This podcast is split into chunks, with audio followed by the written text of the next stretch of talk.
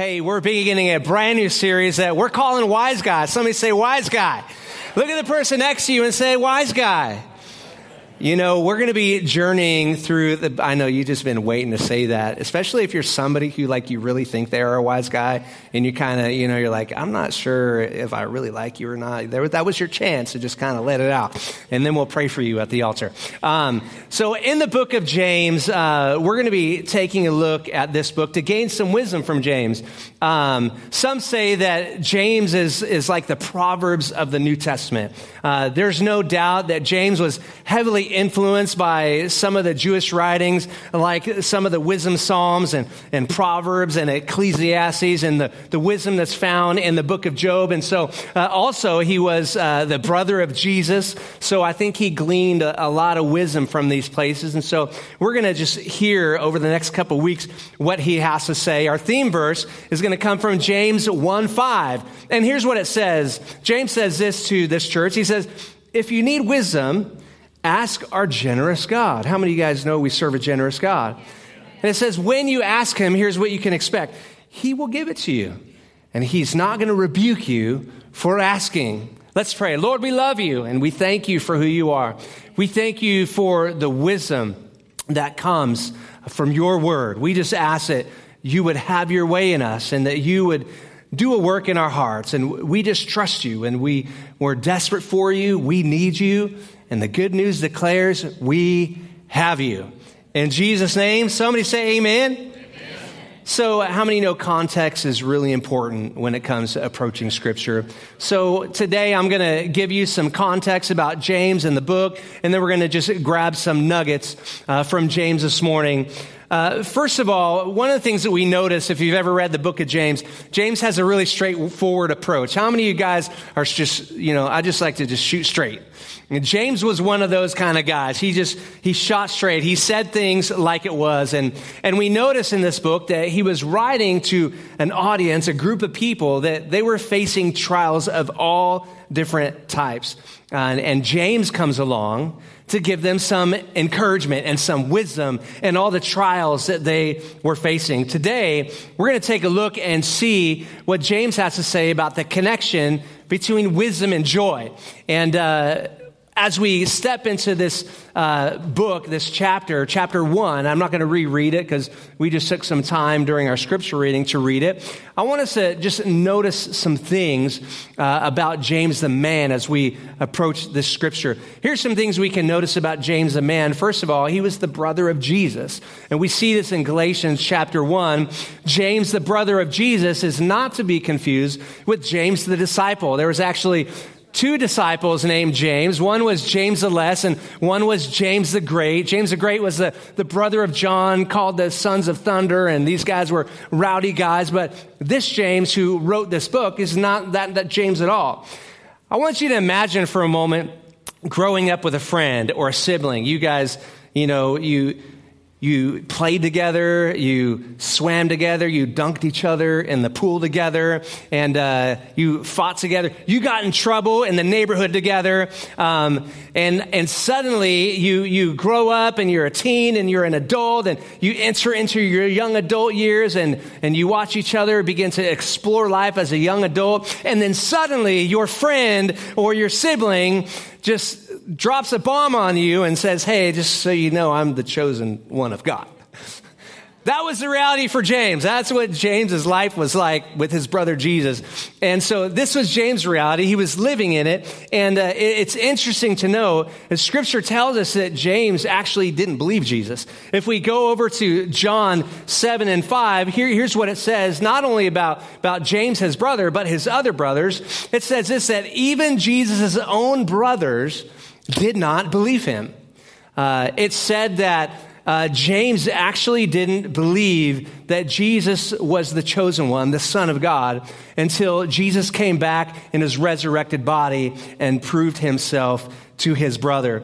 Well, not only was James Jesus' brother, also we notice that later on in James's adult life, he became a really prominent leader in the early church. We see in Acts 15 at the Jerusalem Council that, that James is, is listed as a powerful leader, one of the main voices to the Jerusalem Council, and one of the greatest apostles, Paul, that ever lived. In fact, here's what he said about James. Uh, he said this about James in, in Galatians 2. He said that James was one of the very pillars of the church. So James, the unbeliever, became one of the pillars of the church. Let's talk about the audience that he wrote to. James's intended audience, the Bible describes in, in, in verse number one, it says that they were the 12 tribes scattered among the nations. So the church that he wrote to was once a church in Jerusalem, and now they've been scattered everywhere. And, and uh, why have they been scattered? Well, historians suggest a lot of reasons, but one of them that they suggest is that because there was lots of persecution during this time in Jerusalem, so their church had to flee the persecution. And when they fled and left the areas of the, their comfort zone, they went out to Gentile areas, to cities where there was a ton of non-believers. And, and, and here's one of the things else we notice about this audience is they were primarily a Jewish audience. And so here's, here's James writing to this, this audience that's scattered about the area. They've lost contact and connection with their dearest friends and the people that they did life with. And now they're scattered a bunch uh, around a bunch of non-believers. Here's another thing that we can notice about this audience is it was a struggling audience. Have you ever read the book of James? This was a really struggling audience. They were facing trials of all different types and, and clearly also about this audience, we know that, that it's really clear that some of them had actually strayed from the faith. And so here comes James with his straight up approach to help this struggling church that's been scattered all around. And, and we see the heart of James in this letter. Although he's straight up, here's what he wants to do. He wants to offer them wisdom to help them in their struggle because of his love for them. And not only that, in their struggle, he wants to make sure that, that they represent God well. While the rest of the world is struggling, here's the struggling church still on fire for Jesus, still representing God well. What is the connection between wisdom and joy? Well, here's what James says. He starts off strong right out the gate to this struggling church. And, and you got to remember that, that the church is not like it is today. So today, here's how we pick a church. What's the preacher like? Does he dress cool? Do I like their worship? Uh, what's the church building like? What's their theology like? Um, do they have all the programs that I like? Do they do all the things that I'm into? Um, and then we, then we drive and we check out all these different churches because we have the luxury of vehicles. And, and I like that one. I don't like that one. I kind of like the one. I really like that one. And then we go drive to that church. And this time, they didn't have that option. They had their local community, their local church, Everyone went to that church. Acts describes this kind of a church as a church where they shared everything in common. They bared one another's burdens and they were in it. They were in it. They met daily, scripture says, and they gathered around the scripture. And this church, who was once a close knit family, was scattered all over the place and they were facing trials of many, many kinds. And, and here comes James giving a word to this displaced church. And he says in James 1 2, he says, Friends, here's the wisdom I have to give you because I've gotten reports on how difficult things are for you. I've gotten reports on how you guys are dealing with the trials. Here's what I want you to know. When it comes to troubles of any kind, when they come your way, consider it an opportunity for great joy. James is like, hey guys, I know life stinks right now. I know things are really, really hard, but consider all this hard stuff. Consider your stinky life a joy. Now, I don't know about you, but I can imagine that audience reading that letter and going, James, really? You want me to consider this a joy? How about send some people to help me find my lost family that's displaced everywhere?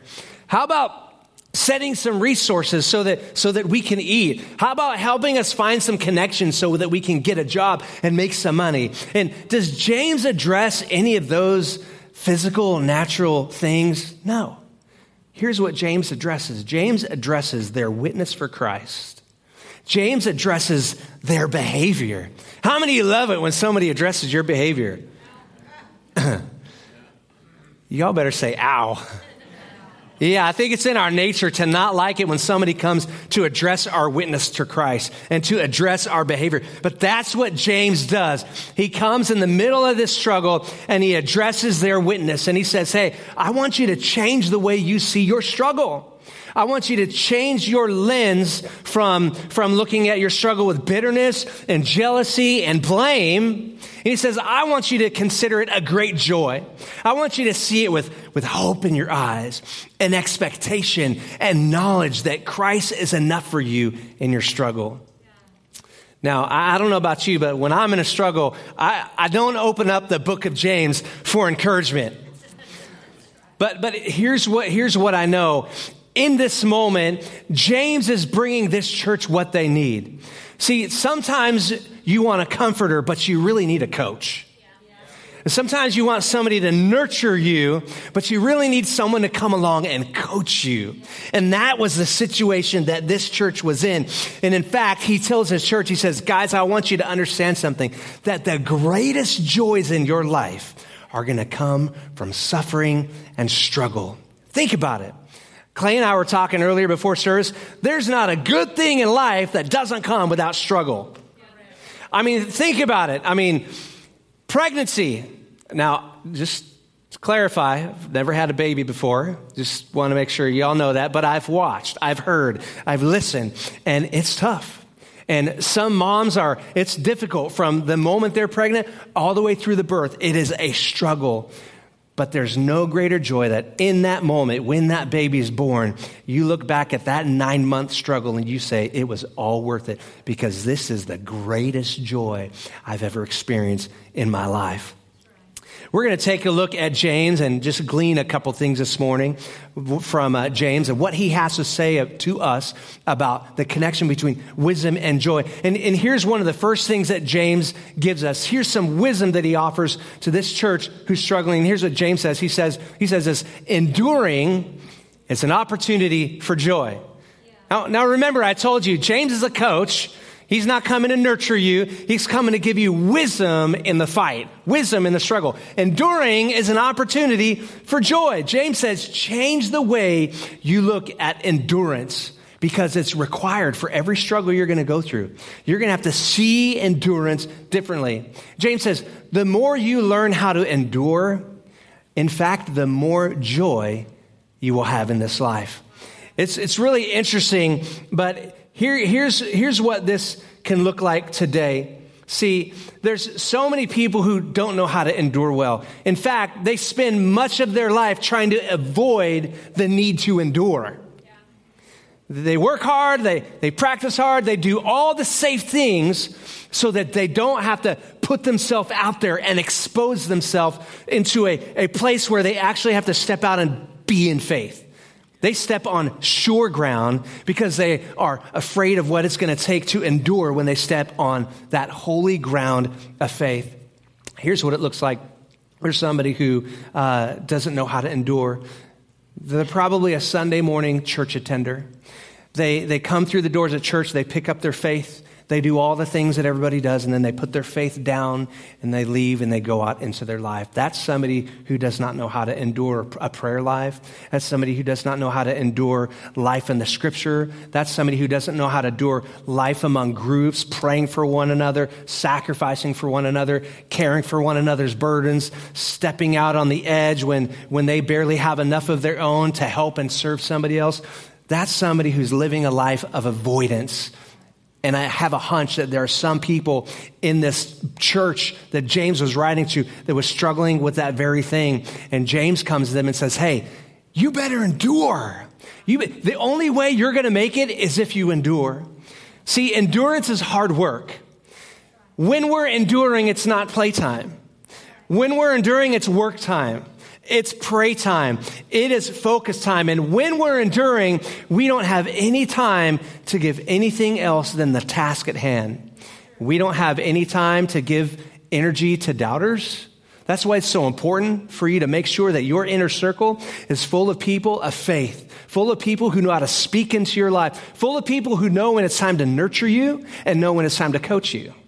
And if you don't have people in your life that know how to nurture you and coach you, find some new people and bring them in your inner circle. And here's the other thing that you need to make sure that when you're enduring, there's no time for thoughts of doubt. See, you've got to pay attention to how you think when you're in a season of enduring. And here's what, here's a little freebie for you today. Just because you think a thought does not mean that it's true. Because no doubt when you're enduring, you're going to have all kinds of thoughts are going to come in your mind. And you're going to have to decide whether to believe that thought or not. And just because a thought comes into your mind doesn't need you need to believe it. It's an opportunity for you to have faith. And just because a thought comes into your mind doesn't mean that it's God. Every endurance athlete knows about the requirements of enduring pain. I see an endurance athlete over there. He knows that to endure for a long time, it requires some, the ability to suffer long. But here's the truth about endurance. See, the longer you can endure, the further and faster you can go. In your notes, enduring will always allow you to go where others cannot. Because, not because they're unable, but because they're unwilling to endure the work. Thanks, coach. Enduring will allow you to go where others cannot, not because they're unable, but because they're unwilling to do the work. What's the Holy Spirit saying to you today? What's the question for you today? Are you willing to do the work? Because you can go a lot further and a lot faster than you ever believed or ever imagined if you were willing to put the work in. Are you struggling today? Are you in some kind of fight? I don't know what your, what your struggle is. Is it, is it in your faith? Is it, is it in your belief system? Is it, is it your family? Is it your friends? Is it your finances? Where are you struggling? Where is the fight? And here's what Paul, or here's what James says to you. He comes into your space, into your living room, and he tells you this hang in there. Keep fighting. I can't come in and save you. I'm not here to nurture you. I'm here to tell you to get up, buttercup. I'm here to tell you to, to step up, to step up, step in and fight and work and do what it takes to endure. And to fix your eyes beyond where you are right now. Look towards the end goal. Look towards the finish line. Because when you do, it will stir up some joy in your heart and you'll be able to endure longer. Now, um, spending so much time with Coach James this week, here's my advice to you if you're struggling. Church, your strength only comes from one place. It doesn't come from you living your, your, your, your little private relationship life with Jesus because you don't get a private relationship with Jesus. You know where you get that idea from the American, my way, my individual idea. That's where you get that idea from. We are called into the body of Christ to be amongst a body of believers in the body of Christ. We're not called to be out here on the edge on our own, living our own little relationship with Jesus. We are called to do it together. And so here's what I say out of my coaching heart. Are you connected to the body? If you're in a fight and you're enduring, you cannot do it alone. You must remain in the Word. You must be engaged in prayer. You must be engaged in life amongst the body, whether it's in a group, whether it's in a serving team, whether it's in, a, in the discipleship area, whether it's uh, learning and growing on Wednesday nights and cultivation. You must be involved in regular, somebody say regular, regular church attendance. God did not create you to endure the struggle as a part time believer, as a part time person connected part time to the body you must be connected all the time. Because let me tell you something. When something hard comes and you begin to endure, if you're connected in that way, you won't go, Oh, I better get to church. I better pray more. I better read my Bible more. I better get more connected and do more of the things because, whoa, that's, that's a sign of somebody who has not been enduring. But when you're engaged and you're enduring, you will go, Oh, I got my people around me. I can endure. I know Chris is going to come and, and challenge me to grow. I know Kevin's going to say, Get up, it's time to grow. I'm praying for you, but you got to go. That's the type of endurance that, that is being required from us in the fight and in the struggle. That's what James is talking about today. What is the connection between wisdom and joy? What's the connection between wisdom and joy? Uh, one of the things that uh, we've, we've learned between the connection of wisdom and joy, uh, number two, actually, I haven't given you guys number two, have I? I got a little head in my note in my notes here. Number two is this that enduring is an opportunity for joy. Enduring is an opportunity for joy. And then and then number two today, boy, I just started flipping through here and I got all I got all messed up, guys. Please forgive me. Growth is an opportunity for joy. Growth is an opportunity for joy. That's that's number two. See, there's a difference between enduring and then actually growing in endurance. Do you hear me? You're going to endure by default, but you will only grow in endurance on purpose. And that's what Paul requires of us. That's what Paul is asking us in this fight. He's saying, Hey, I want you to not only endure, but I want you to grow in endurance. Why? Because growth is an opportunity for joy. Have you ever looked at the task ahead of you and assessed the task and realized that I don't have what it takes to endure this? But if, if I'm going to go through this, I'm going to have to put myself through a strict training regimen. And it's only the wise who look at a, strict training regimen like that. It's only the wise who do that and say, okay, I'm up for the task. I'm going to begin to train. I'm going to begin to work. We have some endurance athletes in our church. There's a group of us who like to cycle. And I don't know why we do it in the, in the middle of August and the, the peak summer heat. We go out and ride 100 miles together. But what it requires to be able to endure for that is strict training. We have to intentionally and on purpose go and grind. When you get off at work, get out in the sun and go put out 30 miles, go put out 40 miles. And on purpose on Saturday in the middle of the afternoon when everyone else is hiding in the air condition, you get your tail out in the sun in the peak heat of the day and you see you got to acclimate yourself to the heat. And you got to push your body beyond where it knows how to go. And you got to train it to act right. You got to train your mind to think right when your brain wants to give up. And that's what Paul is saying to this audience. Purposely grow on purpose. Make it intentional. Here's what, here's what I love. Uh, Proverbs 19 and 20. It says, listen to advice and accept discipline. In the end, you will be counted among the wise. See, I think, I think James was really familiar with the Proverbs and these ancient writings. And James is giving the same type of advice to these people. He's saying, hey, make sure to have yourself surrounded by people that know how to challenge you and give you advice. And when they challenge you and give you advice and teach you how to endure, apply it.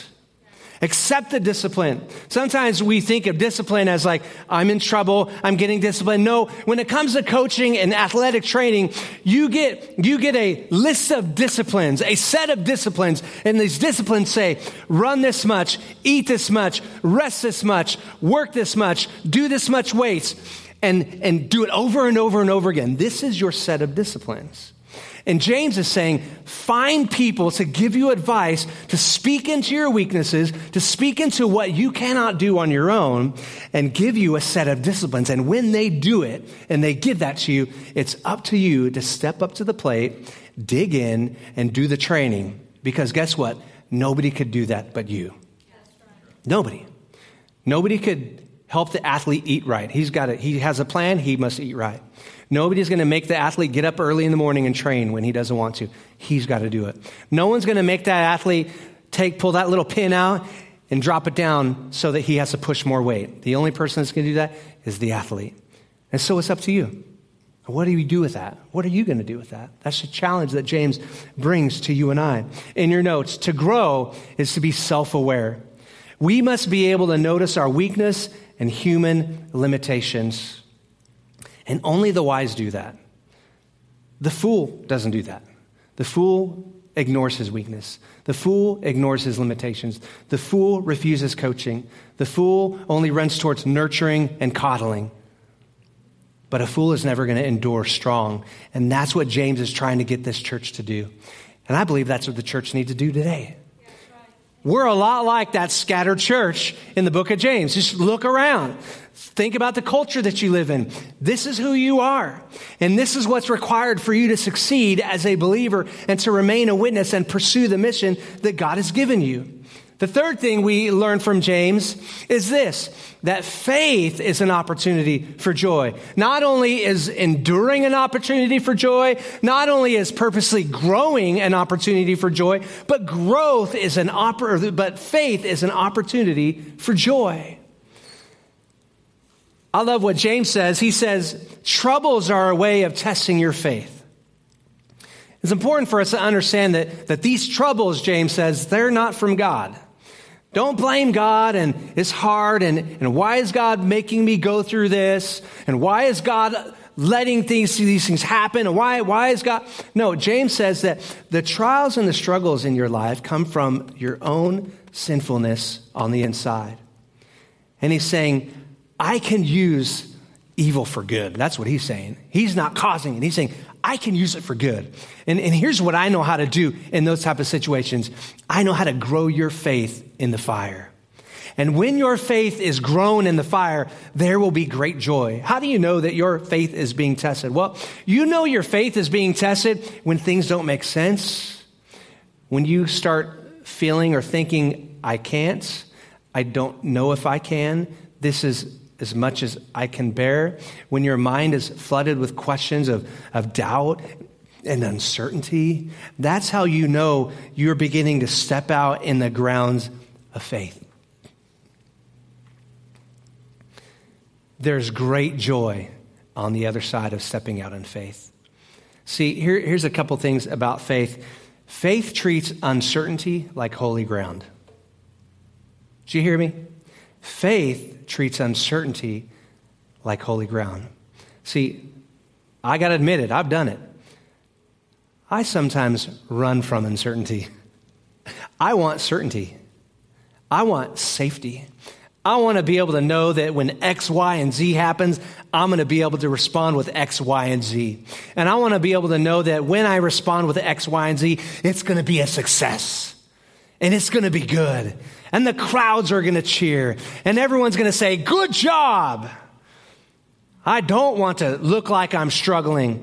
I don't want to look like I need other people to pray for me while I'm struggling. I don't want to look like I'm, I'm, I'm, I'm, I'm malnourished and, I, and I've, got to, I've got to suck on the Word of God and drink it and eat it and, and be nourished because I'm so malnourished because I'm working so hard. No, I want to look and appear strong and like I've got it all together.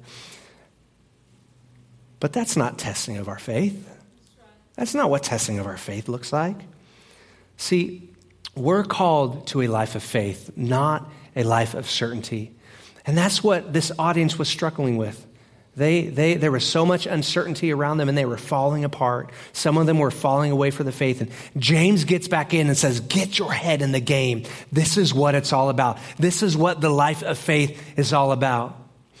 According to James, when you've put the work in and you've endured well and you've stood, stood firm dur- during uncertain times and your faith has grown, here's what James says He says, You will grow and mature and you won't lack anything.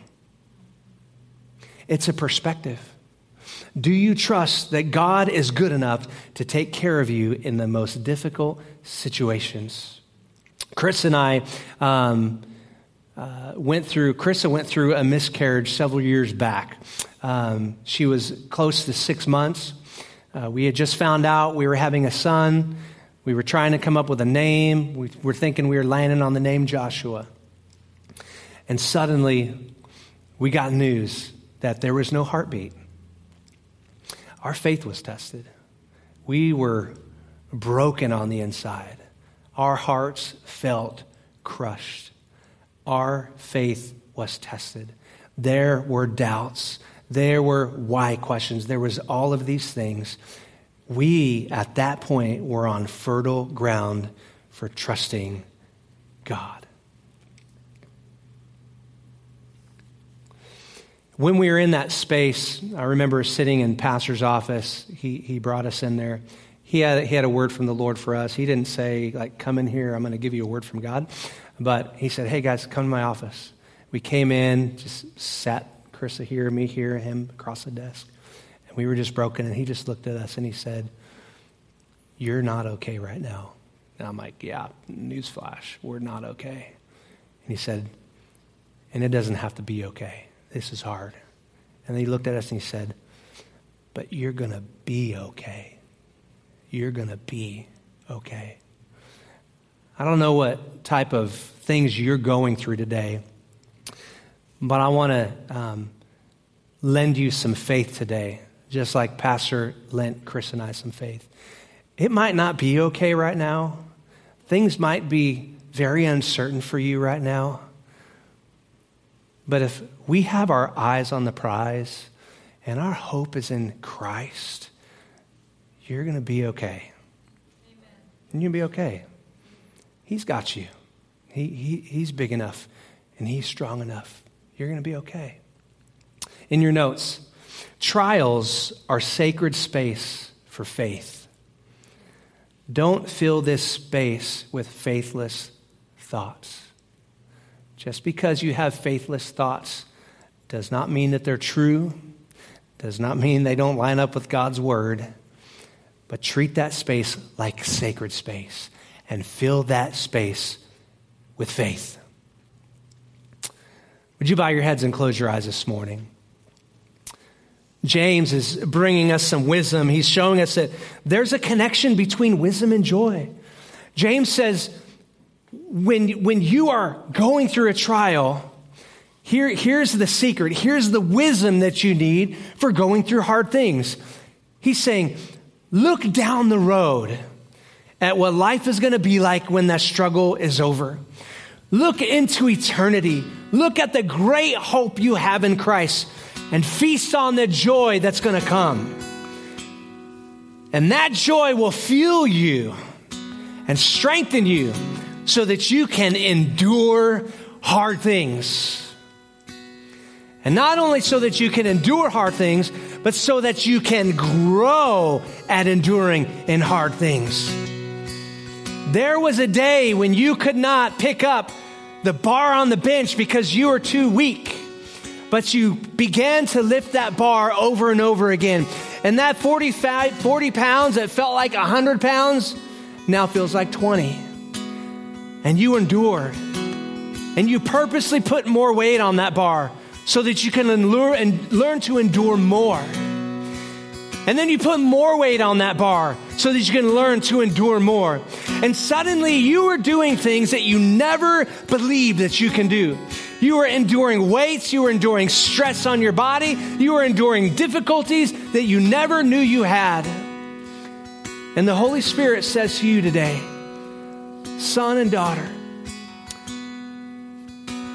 if you stay engaged and you remain in my word, and you pray and you stay connected to the body and you stay connected to all those spaces during the hard times instead of running and fleeing when you should be enduring, if you keep your head in the game, I'm going to give you, you're going to go through another trial. He's not going to give it to you.